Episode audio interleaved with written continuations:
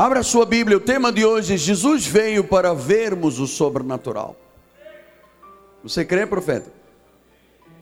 Diz em João 4, 39 a 42. Olha lá, muitos samaritanos daquela cidade creram nele em virtude do testemunho da mulher que anunciara: Ele me diz tudo quanto tenho feito. Vindo, pois, os samaritanos ter com Jesus, pediram que permanecesse com eles. E ficou ali dois dias. Muitos outros creram nele por causa da sua palavra. Por causa da sua palavra. E diziam à mulher: Já agora não é pelo que disseste que nós cremos, mas porque nós mesmos temos ouvido e sabemos que este é verdadeiramente o Salvador do mundo. Hoje você mesmo vai ouvir o que Deus pode fazer por você. Oremos.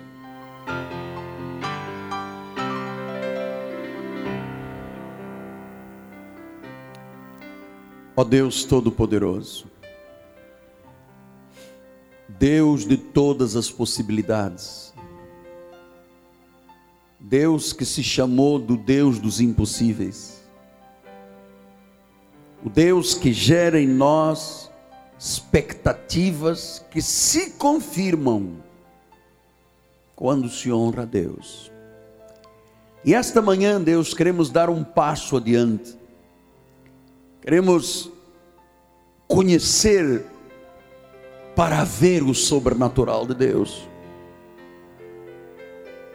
Queremos conhecer a palavra com profundidade, com revelação, com olhos iluminados. Porque eu quero ver. Eu quero ver Comece a dizer aí que você também quer ver. Eu quero ver o sobrenatural de Deus. Em nome de Jesus.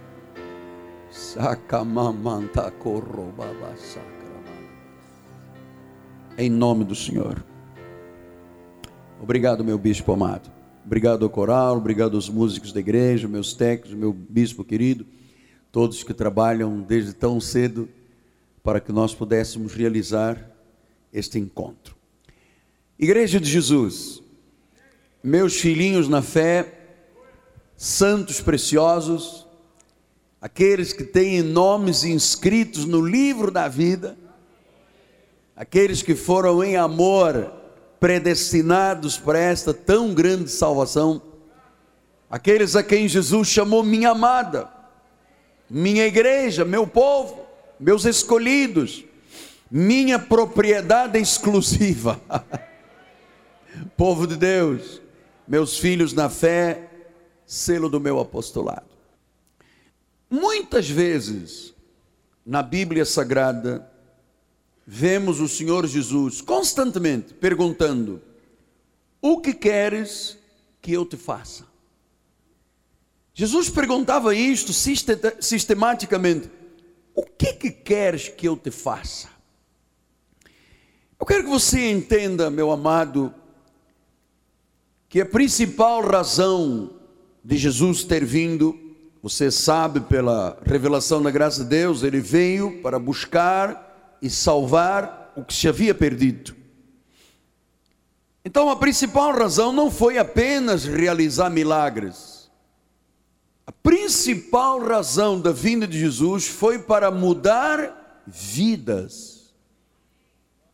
Porque muita gente pensa que Jesus veio apenas para fazer o paralítico andar ou o coxo saltar. Não. A principal razão da vinda de Jesus foi para mudar vidas. Ele veio trazer liberdade ao cativo. Ele veio perdoar pecados ao pecador. Ele veio tirar culpa daquele oprimido, ele veio gerar um futuro àqueles que não tinham esperança de nada. Ele veio trazer luz para a vida das trevas. Enfim, ele veio para mudar vidas. Eu posso lhe dizer, por experiência própria, o quanto Deus mudou a minha vida. Eu era um católico apostólico romano, eu era um homem cheio de superstições, eu fazia novenas, eu ia à missa, eu me confessava sistematicamente, eu achava que eu não tinha jeito muitas vezes para viver a vida eterna, e um dia, quando ouvi a palavra da verdade, quando o Senhor Jesus arrancou o véu do meu coração e dos meus olhos, quando ele se revelou e me disse: Eu sou o teu Senhor, a minha vida mudou.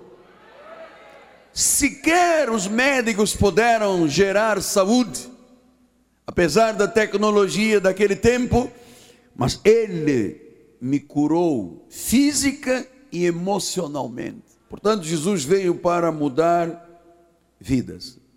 Eu queria lhe dizer que o foco esta manhã da minha mensagem é para você conhecer e poder ver o sobrenatural, para que Deus provoque uma mudança na sua vida.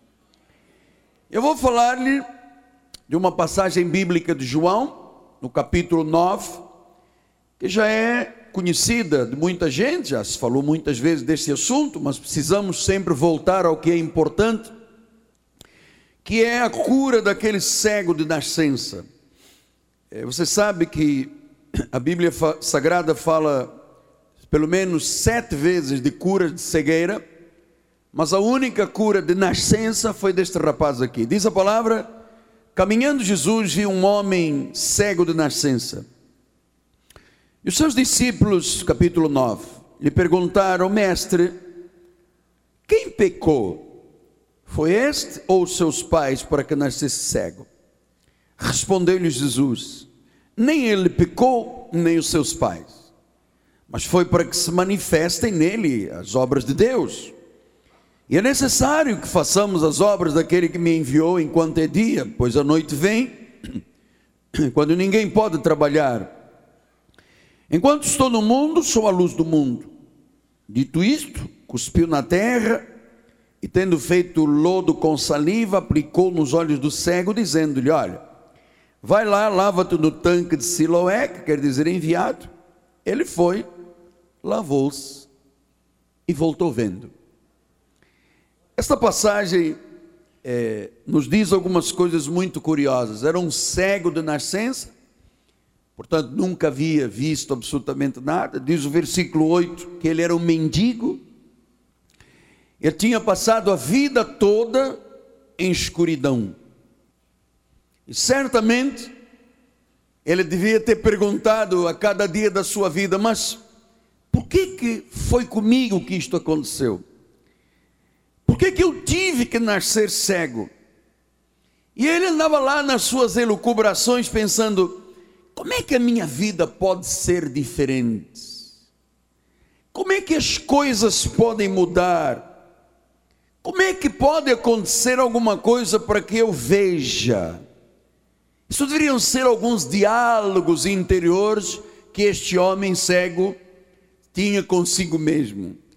E talvez, quando eu comecei a ler esta passagem ontem à noite, o Senhor começou -me a mostrar que hoje estariam aqui pessoas que estariam fazendo essas perguntas a si mesmo: como é que a minha vida pode ser diferente?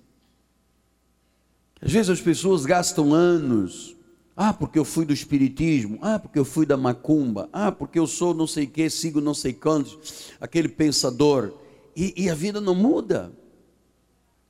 E há pessoas aqui dizendo: Mas como é que a minha vida pode ser diferente? Como é que as coisas podem mudar?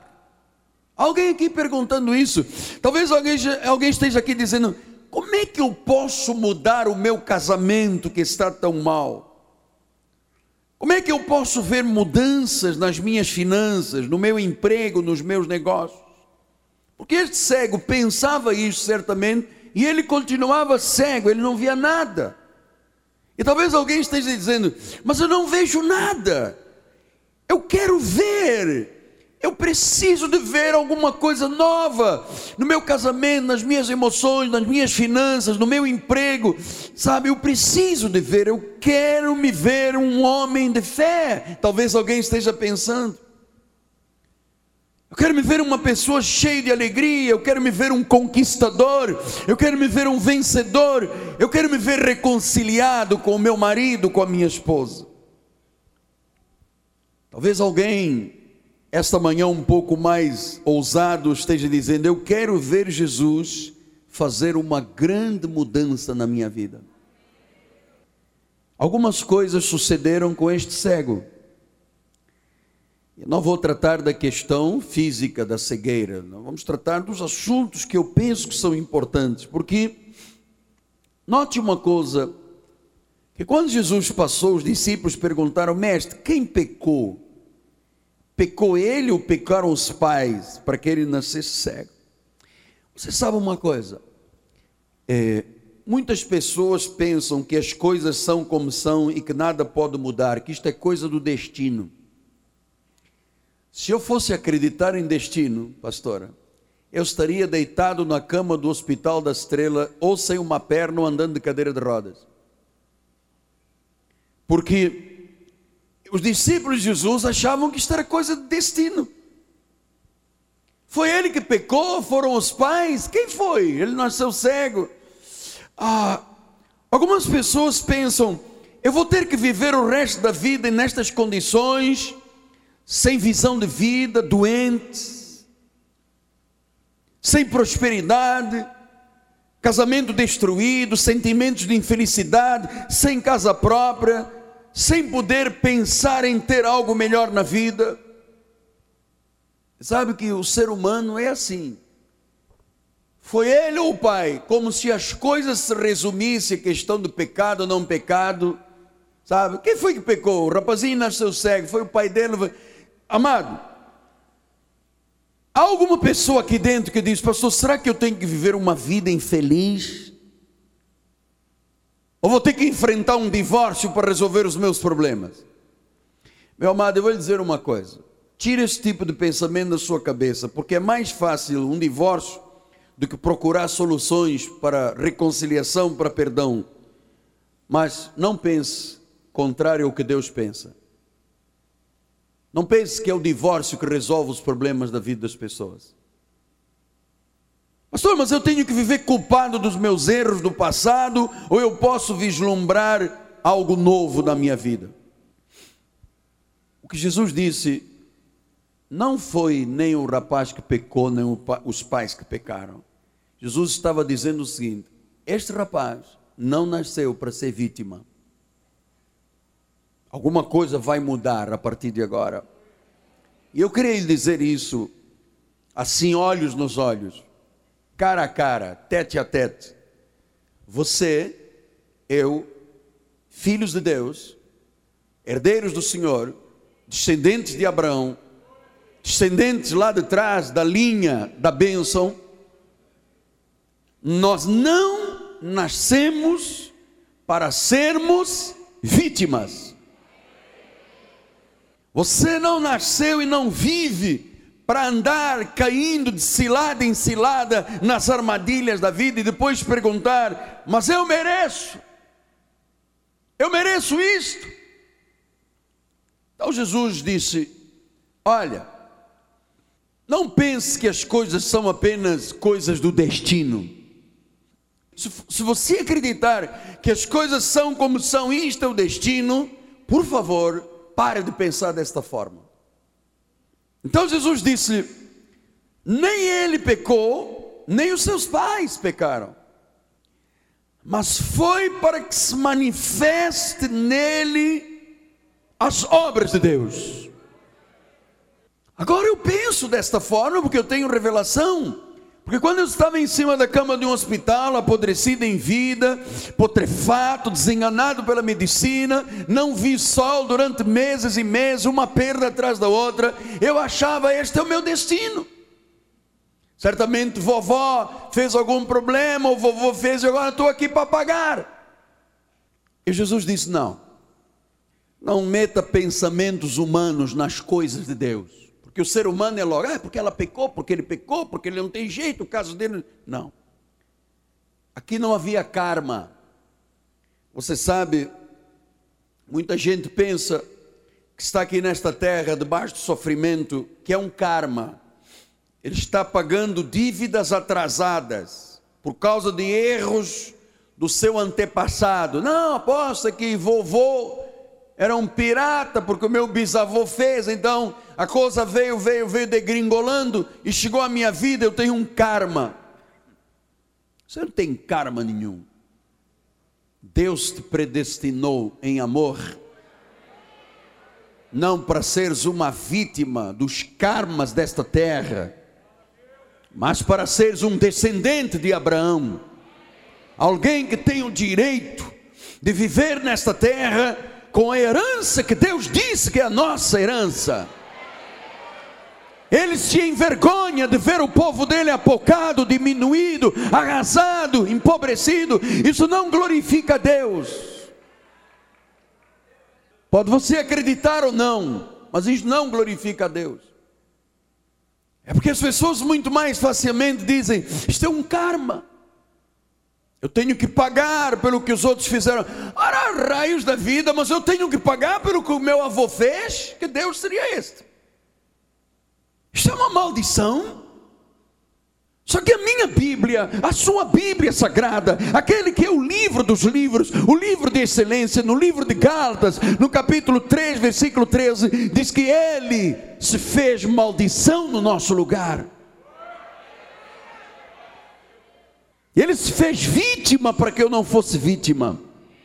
Ele se fez sofrimento para que eu não fosse sofrimento. E no meu lugar, ele quebrou toda a maldição. Ele quebrou a espinha dorsal da maldição. Para que a bênção de Abraão chegasse. Para que a bênção de Abraão chegasse. Para que se manifestassem as obras de Deus. Então, quando os homens começaram a aventar hipóteses, esse garoto está cego porque o pai dele pecou, porque a mamãe dele fez aborto, porque. Deixa-me deixa abrir aqui um parênteses, falar essa questão de aborto, veio agora à minha mente. Você sabe, nós, Igreja de Jesus, temos que ter umas posições às vezes um pouco delicadas publicamente. Mas já que o Espírito colocou esta questão na minha boca, deixa eu lhe dizer uma coisa. Ah, nós somos contra o aborto porque a Bíblia é contra o aborto. Se você teria coragem de defender um filho seu que está em casa contra um ataque, se você tem um filho e entrasse um bandido na sua casa para matar o seu filho, o que, é que você faria? Pegava um taco de beisebol e pum, na cabeça dele, batia, mano eu não quero que ninguém ataque os meus filhos. Como é que você pode permitir que o seu bebê no seu ventre seja atacado e morto e destruído? Se alguém entrasse na minha casa para atacar um dos meus filhos, eu viraria um pitbull. Ou você não? Você não pode bater no meu, tem prazer. Dá uma pancada na cabeça do meu filho, eu vou ficar aqui em oração. Entrou na minha casa, violou o meu domicílio, leva. Ora, se eu defendo um filho meu dentro da minha casa até a morte, como é que uma mulher permite que o seu filho seja atacado, destruído e depois sugado e jogado num ralo? Se a pessoa não tem condições de assumir um bebê, traga para a igreja que nós vamos arranjar um pai e uma mãe adotivos.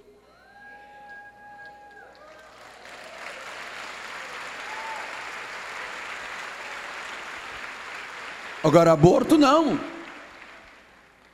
Então, para que se manifestem as obras de Deus, ouça, meu amado, ouça o Espírito de Deus. Há um grande plano divino em nossas vidas. Deus tem desígnios para tudo. Deus quer que você veja a sua glória. Então, por que, que ele pecou? Diz o versículo 3: para que se manifestem nele as obras de Deus. Meu amado, você não pode se resignar a tudo o que sucede. Não fique apático.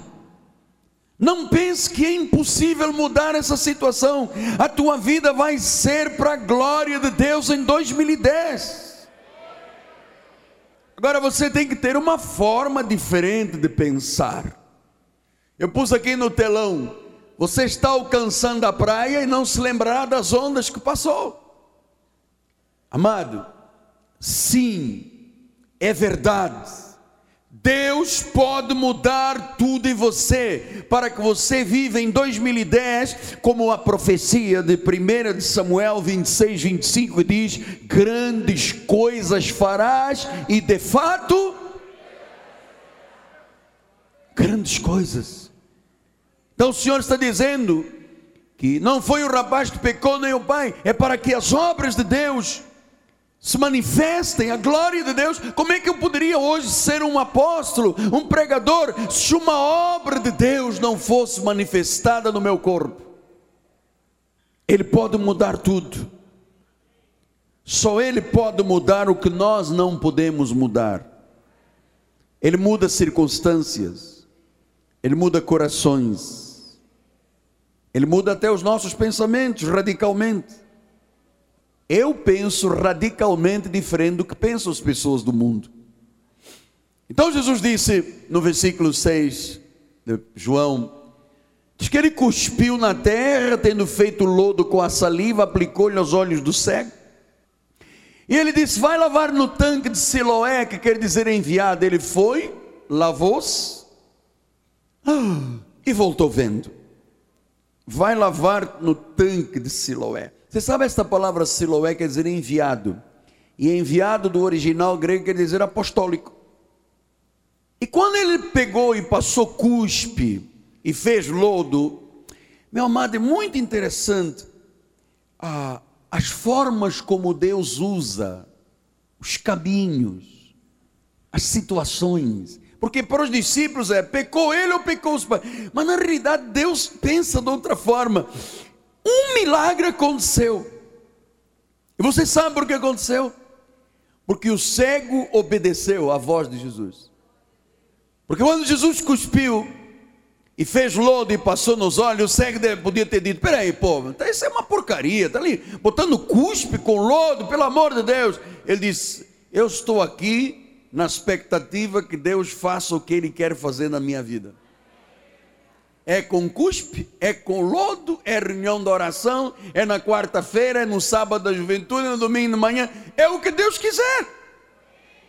Diz que ele obedeceu, ele foi lá, lavou os olhos, e quando ele acabou de tirar o cuspe e o lodo, ele começou a ver. Você sabe, a obediência é fundamental. Um dia Moisés disse: Senhor, está vindo um exército lá atrás. E Jesus disse: Põe o pé na água, obedece-me. Abraão, sai da tua terra, vai para outra terra, eu vou te mostrar o que, é que tem de bom. A obediência é uma coisa importante. Mas nós temos 5 mil pessoas para comer, Jesus, e não há dinheiro. Alguém tem alguma coisa aí? Aí temos aqui um garoto que tem dois peixes e cinco pães. E dá cá, dá cá, dá cá, obedece. Deus está começando a fazer um ano de extraordinários milagres, amado.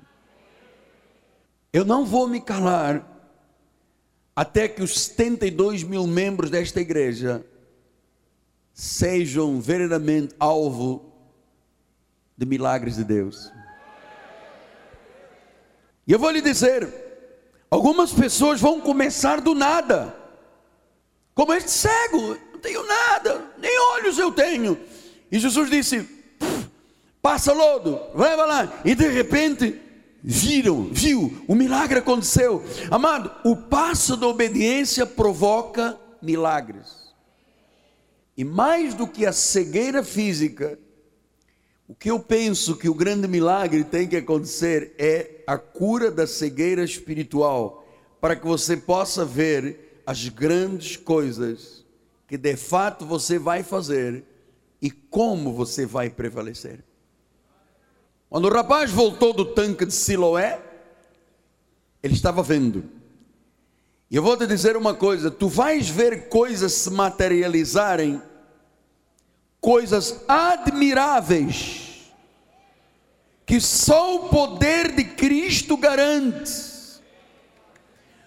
Sabe, uma unção incomum, para salvar vidas, para fazer negócios, para finanças, para relações.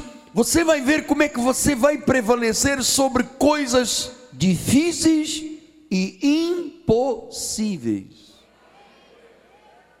Você vai ver coisas admiráveis na sua vida. Porque quando a Kátia disse, eu vendia salgadinhos na rua, às vezes eu ponho-me a pensar em alguns testemunhos desta igreja e diz, que classe de esperança teria uma mulher vendendo salgadinhos na rua? Bolufas. Hoje eu tenho um restaurante, hoje eu tenho um apartamento. O que, que ela via naquela hora? Nada. Um salgadinho e uma garrafa de suco. Hoje é uma empresária. Então, Lucas 21, 15 disse: Eu vos darei boca e sabedoria, que não poderão resistir. Meu amado, quando tu fizeres um negócio, ninguém vai resistir à vossa boca. Porque ele diz: ninguém vai poder contradizer aqueles que se opuserem, não podem te contradizer. Porque isto é coisa de Deus. Isto é coisa de Deus. Isto é coisa de Deus. É uma boca de sabedoria que ninguém pode resistir. Você vai lá com o teu o teu, teu objeto de negócio, eu quero vender, eu sou vendedor. Ah, mas meu ninguém vai poder contradizer, ninguém, ninguém. Isso é a oposição vai ser jogada por terra. Porque nós estamos acreditando. Hein? E nós nesta igreja não queremos explicações, porque os discípulos disseram: Ouça, Jesus, me explica uma coisa. Não estou entendendo bem. Foi ele que pecou, foi ela, a mãe dela que lançou cartas. Nós aqui não queremos explicações. Nós somos da fé. Nós acreditamos em grandes e admiráveis curas. Nós acreditamos em grandes milagres. Nós acreditamos em espantosos e inexplicáveis situações que virão à nossa vida. E você sabe, o grande Jesus, o grande Jesus, o soberano Jesus, o Rei de Senhor de Senhores, a brilhante estrela da manhã, a rosa de Saron, o princípio e o fim de todas as coisas, aquele que é o cabeça da igreja, aquele que é a imagem invisível de Deus, aquele que é Senhor. Quando ele se envolve Pode ser um cego de nascença, um quebrado financeiro, um casamento arruinado, uma pessoa que já pensou em dar cabo da vida, já encostou três vezes a pistola para se acabar, cortar as veias, atirar-se na frente do ônibus, não importa o estado de cegueira. O grande Deus que deixou esta palavra, quando Ele põe a mão, você volta a ver você volta a ganhar dinheiro, você volta a ter sucesso empresarial, você volta a ver o que você nunca tinha visto. E hoje você vai voltar para casa vendo o que nunca viu na vida. E sabendo 15 dias do mês de janeiro, eu tenho um ano, mês a mês. Então hoje você vai dar o primeiro passo para começar a ver o que Deus tem para a tua vida. Diz que o rapaz foi lavar os olhos. E se você pensar bem, cuspe com lodo não faz nada. Que cuspe com lodo faz o quê? Nothing. Só que o cuspe com lodo, quando é Jesus a aplicar, ele é a maior quimioterapia que existe. Ele faz radioterapia, quimioterapia, só jogando a palavra. E eu vou lhe dizer uma coisa, ouça porque eu estou aqui como profeta, aqui agarrado ao púlpito para não cair tanto o poder de Deus aqui. Deixa eu dizer. Quando você mandar o teu currículo quando você fizer uma proposta de compra de um negócio, de uma casa, quando você for fazer uma entrevista, quando você der aquele telefonema, quando você tirar aquele projeto da sua gaveta e o entregar, não se surpreenda, você vai ver o milagre.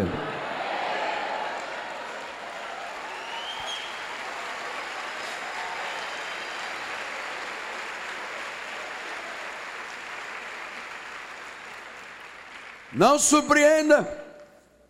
Não diga, mas eu. Você vai ser diretor desta empresa. Eu. Isto aqui é muita areia para o meu caminhão. Para mim tá bom, office boy. Cala a boca, garoto. Você é diretor, é diretor. Ai, não diga não. Não fique sendo uma águia do meu ministério papando moscas. Você nunca viu uma águia correndo atrás de uma mosca? A águia lá de cima da montanha, está lá uma mosca. Aquelas asas gigantes para pegar uma mosca. Ele diz assim: e, e, e, vou pegar aquele boi que está lá, aquela lebra, aquele coelho. Você sabe uma coisa que Deus me disse ontem, entre estas muitas coisas que eu estou lhe dizendo. Ele disse: Miguel, eu fiz da Cristo Vivo, da missão apostólica da graça de Deus, um tanque de Siloé. E aqui neste tanque as pessoas lavam os olhos espirituais. É neste tanque apostólico que Deus ilumina os olhos. Você lembra o que, é que Efésios 1, 17 e 18 diz? O nosso Deus, Senhor Jesus Cristo, Pai, vos conceda espírito de sabedoria e revelação no pleno conhecimento dEle iluminados os olhos do vosso coração para saberdes. Cara, você está sabendo esta manhã qual é a esperança, qual é a pobreza que te espera. Qual é que? Qual é que? Da herança. Então, riqueza da herança não é águia papando mosca. Deus ilumina os olhos do coração.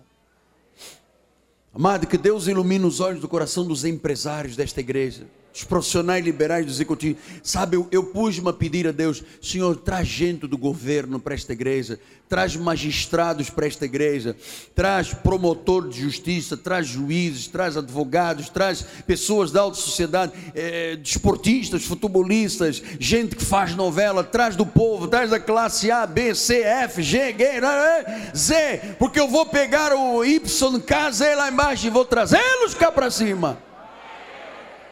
Mas o mundo precisa de saber que quando se vai lavar os olhos em Siloé, se ilumina a vida e se vê o milagre. Amado, vai haver incríveis diferenças na nossa vida mês a mês.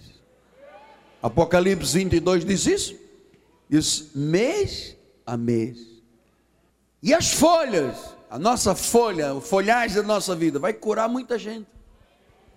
E ontem a pastora Lara mandou para minha esposa, Ezequiel 47, 12, diz: Junto aos rios, a ribanceira de um do outro lado, nascerá toda a sorte de árvore que dá fruto para se comer, não fenecerá a sua folha, não faltará o seu fruto, nos seus meses produzirá novos frutos, porque as suas águas saem do santuário, e o seu fruto servirá de alimento e a sua folha de remédio. Meu amado, você sabe, eu estou acreditando mais sagradamente no que Deus diz. Agora, pusemos aqui no telão, não confunda os métodos de Jesus Cristo com resultados. Aqui foi cuspe com lodo. Mas ele usa métodos sobrenaturais. Deus faz o que quer com quem quer, quando quer. Ele é um Deus criativo. Você sabe quem Deus usou para ser a minha mãe na fé? Uma senhora analfabeta. E eu tinha mania que era rei da cocada preta. E Deus botou uma senhora analfabeta, não sabia nem ler direito. Hoje é nossa bispa em Portugal. Bispa Henriqueta. Então, porque, apóstolo, antes de pegarmos esse cuspe, o splitter, com lodo, nós vamos mandar aqui para o Instituto Oswaldo Cruz para analisar, uh, para ver se o pH da saliva de Jesus está de acordo com o pH. Olvida-te. Deus faz como quer, quando quer. Não confunda a sua participação com o poder de Deus. Não faça o erro de pensar que você tem alguma participação quando Deus faz um milagre. O crédito é de Jesus. Somente de Jesus. Aqui não vai haver ninguém dizendo, não, porque eu fui numa empresa, eu tenho um papo apóstolo, eu tenho um papo, eu cheguei lá no diretor, dei-lhe um papo, e o meu papo, depois eu disse que lhe daria outro papo. Não venha com papo. A tua palavra é segura, ninguém resiste, é sabedoria de Deus. Ninguém pode, se, ninguém pode te contradizer. Salmo 75 diz isso. Eu sou pobre necessitado, ó oh Deus, apresta em valer-me, pois tu és o meu amparo, o meu libertador. Senhor, não te detenhas. Eu sei que esta tem que ser a oração de algumas pessoas aqui. Deus, eu não tenho que sair da pobreza, eu tenho que quebrar a coluna vertebral da falta, da necessidade, da pobreza, da vergonha que é a vida assim. Aquele rapaz só teve uma atitude de fé. Ele obedeceu, voltou vendo. E em João 9, 8 a 11 ele diz assim: Então os vizinhos e os que dantes o conheciam de vista como mendigo, ah, perguntavam: Não é esse que estava sentado pedindo esmolas? E uns diziam: É ele, o outro Não, não pode, ele é apenas parecido. Mas ele diz: Sou eu. Você sabe o que, é que vai acontecer? Muita gente vai começar a dizer: Mas Aquela senhora da Cristo, não é ela que vendia salgadinhos, agora tem um restaurante? Não pode ser ela. Deve ser. Sou eu! Não, não pode ser ela. Ela vende. Como é que ele era um, consertava carro debaixo da árvore, agora diz que tem cinco empregos? Não pode. Sou eu! Meu amado, você vai ser um testemunho de Deus. Perguntaram: como é que foram abertos os olhos? Responderam: um homem chamado Jesus fez lodo, untou os olhos e disse: Vai ao tanque de lado. Eu fui, lavei-me e o negócio aconteceu. Ele me deu visão. Um homem chamado Jesus. Ah, meu amado. Um homem chamado, este é o ponto fulcral da minha mensagem. Um homem chamado Jesus. Diga com seus lábios incandescentes, diga: Jesus Cristo, o meu Senhor, o meu Redentor, vive é esse que te abrirá os olhos, é esse que fará a porta de negócios, é esse que trará uma pessoa para te ajudar, é esse que saldará as tuas dívidas, é esse que salvará toda a tua família. Um homem chamado Jesus. E as pessoas vão dizer, como diz no versículo 9: será que é ele mesmo? Não pode. Ele há três meses não tinha carro, não tinha casa, como disse o baiense, morava num lugar pobre, e agora o cara chega de terno, carro bom, não pode ser ele. As pessoas duvidam do poder de Deus, amado. Eu não duvido. Assim será mês a mês. E você vai ver que muita gente vai dizer: Mas será que pode ser ele? Ele já comprou casa, já melhorou de vida, já comprou carro, já tem uma família feliz. E você vai dizer: Sou eu. E as pessoas vão perguntar: Mas quem fez isso? E você vai dizer: O Senhor Jesus Cristo. Ele vai te dar uma unção sobrenatural de finanças, Ele vai dar uma unção sobrenatural de vitórias sobrenaturais, grandes coisas, você vai prevalecer. Olha, não deixe que a incredulidade e a cegueira dos outros te impeçam de ir em frente. Quando eu comecei a ideia de comprar este terreno, Pastor Alex, para construir esta catedral, nego chegava à minha volta e dizia: Apóstolo, não se meta nisso. Apóstolo, cai fora. E vou te dizer uma coisa. Não, por favor, olha, olha para mim, cara. Não tenha medo de seguir em frente. Porque quando Deus começa a abrir oportunidades, medo muitas vezes bate no coração. E você sabe, no hebraico, que é a língua que Jesus falava do original, existem duas palavras as mais fortes do hebraico. Uma que é destrutiva, chamada medo. Medo tem uma reverberação orgânica tão grande, tão grande, tão grande, que em 1 João 4, 17 e 18 diz, diz tem nós aperfeiçoado o amor para que nos mantenhamos segundo ele é também nós somos neste mundo. Versículo 18. No amor não existe medo, o perfeito amor lança fora o medo. O medo produz tormenta. Tormenta quer dizer tortura, quer dizer paralisação, quer dizer covardia.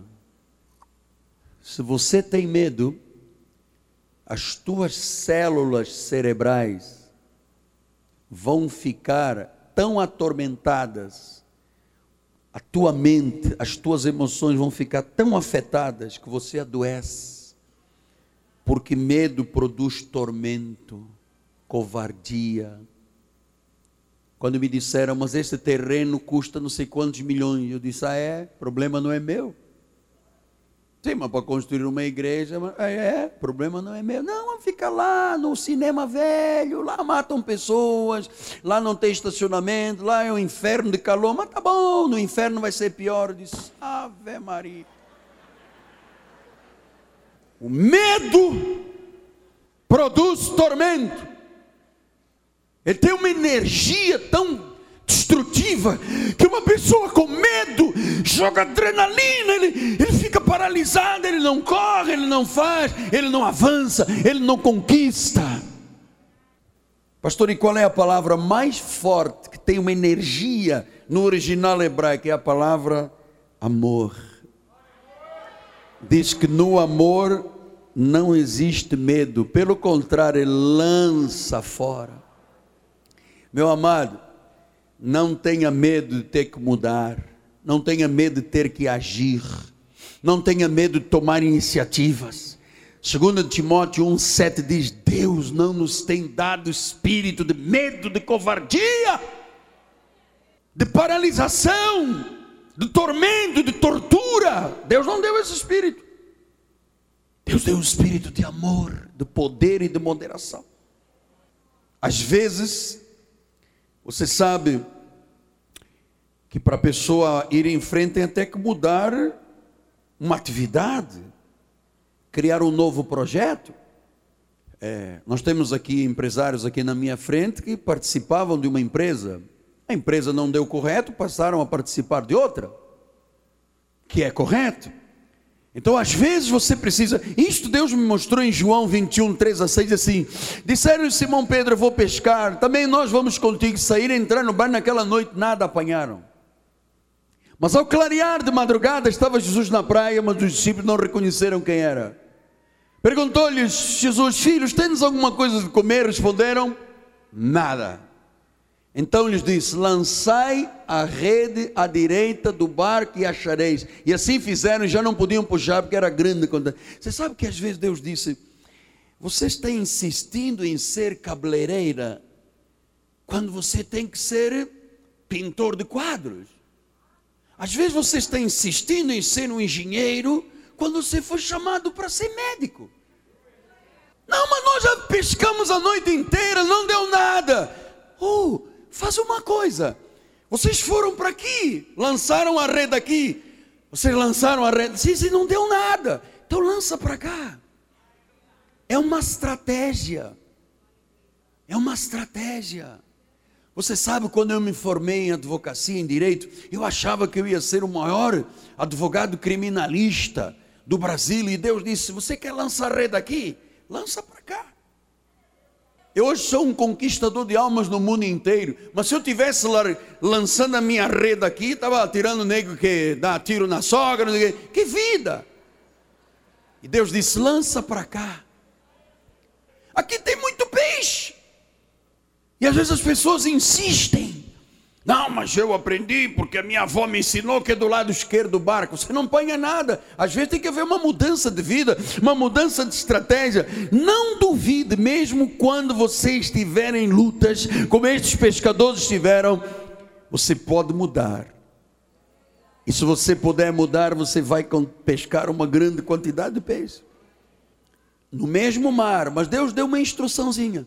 Olha, você lançou aonde a tua rede? Ah, eu andei 15 anos na Igreja Universal, não deu nada. Claro, tem que ser na Cristo Vive.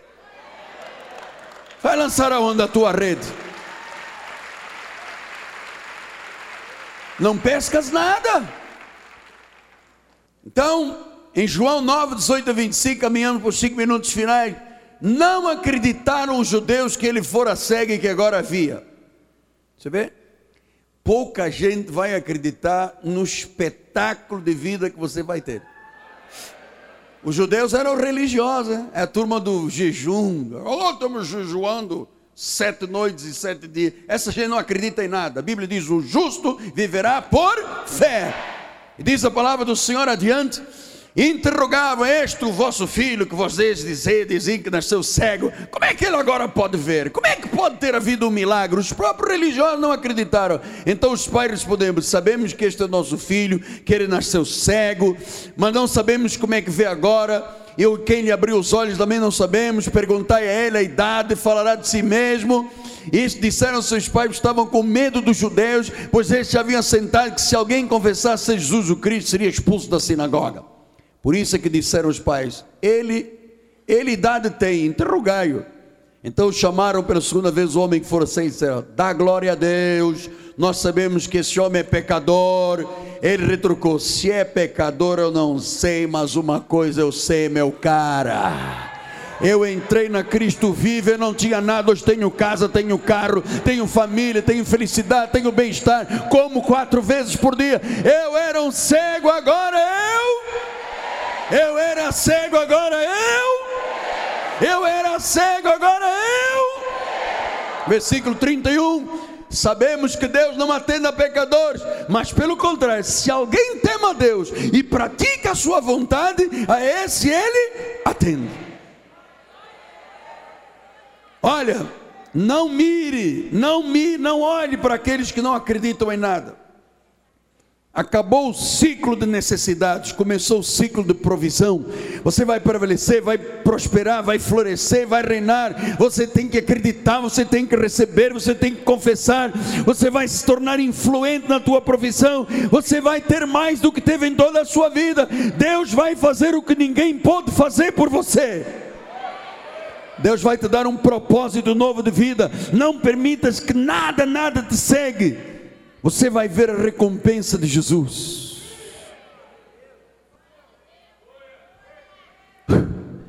Diz que Deus atende. Ah, eu não posso terminar este culto. E deixa-me agarrar a minha Bíblia que eu gosto disto. Diz que Deus atende. Deus atende. Diz que Deus, Simone, atende. Aquele garoto chegou cego, mendigo, não via nada. Mas quando teve os olhos lavados, ele viu. Ele viu a obra de Deus. Você tem que ver a obra de Deus na tua vida. Diz que Deus atende. Deus atende. Eu quero ver onde é que está a fé nesta igreja. Se você olhar para mim desconfiado, eu vou te virar as costas. Hein? Deus atende. Está lá. Põe lá o versículo, bispo. Põe lá o versículo. Sabemos que Deus não atende a, a pessoa que tem dúvida, não. Pelo contrário, se alguém quer que tema Deus, quem é que pratica a vontade dele?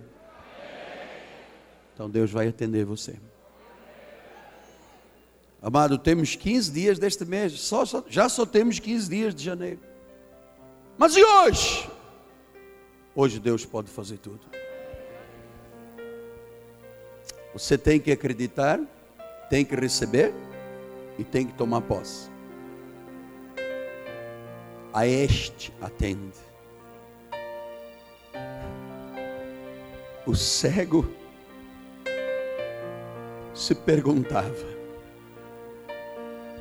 algum dia minha vida vai ter jeito?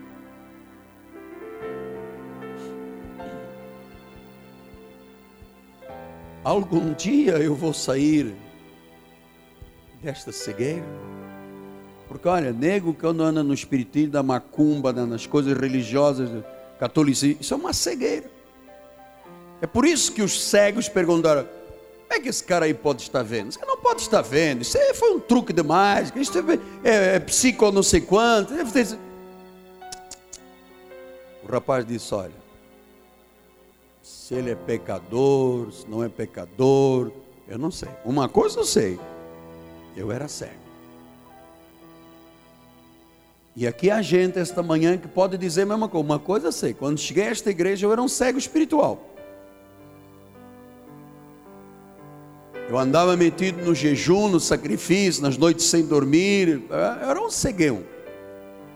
Mas aqui eu lavei os olhos.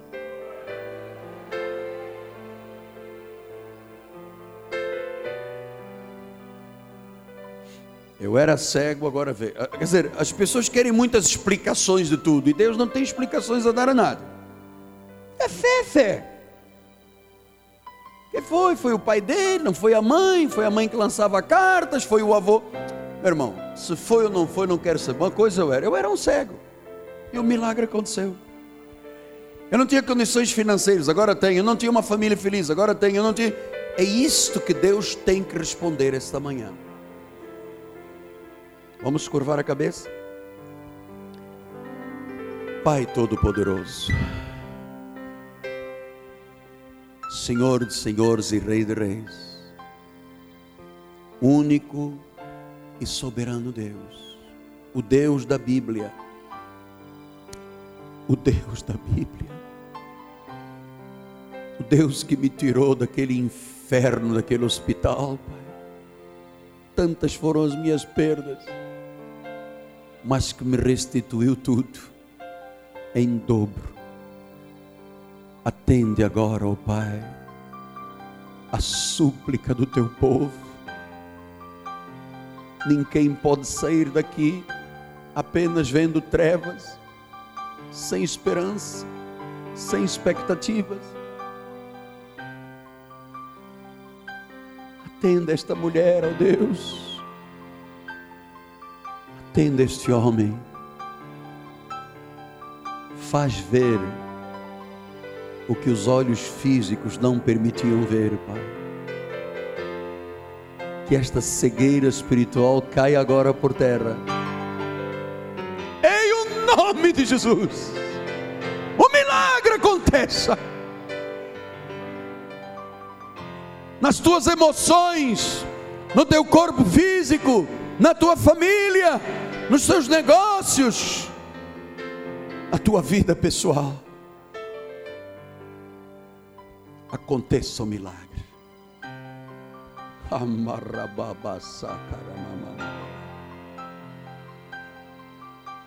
Aconteça o milagre. Creia. Receba.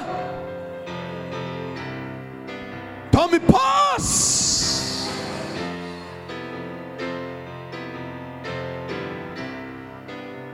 Em nome de Jesus. Em nome de Jesus. Em nome de Jesus. Veja com os olhos da fé Deus agir em sua vida. Veja portas, veja uma unção sobrenatural de finanças. Veja uma forma incomum de você fazer coisas acontecerem. Veja Deus dar força, aptidão, capacidades nada mais está oculto nem cego aos teus olhos. Em nome de Jesus. Em nome de Jesus.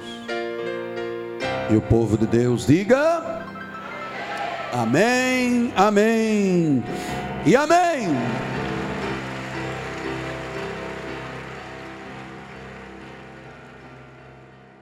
E ao seu nome.